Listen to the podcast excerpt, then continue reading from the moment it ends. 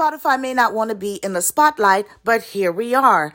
On December 4, 2023, they laid off 17% of their staff. That's 1,500 people. But this is the third round for the year. In January, they laid off about 6%, 600 people. In the summer, approximately another 2%, 200 people. That was from their podcasting department. The CEO said, when we look back on 2022 and 2023, it has been truly impressive what we have accomplished. But at the same time, the reality as much of this output was linked to having more resources. By most metrics, we were more productive but less efficient. We need to be both.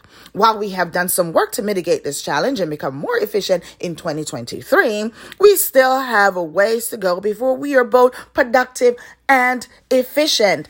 On the news of that, the stocks went up another 7%. They did make a profit in Q3, but didn't do so well the first half of the year. This is one to watch. I am Alicia Marie Phidd. I tell micro entrepreneurs that they can operate at the level of a macro business. Don't forget to follow, share, like, comment, subscribe, get some merch. Talk to you soon.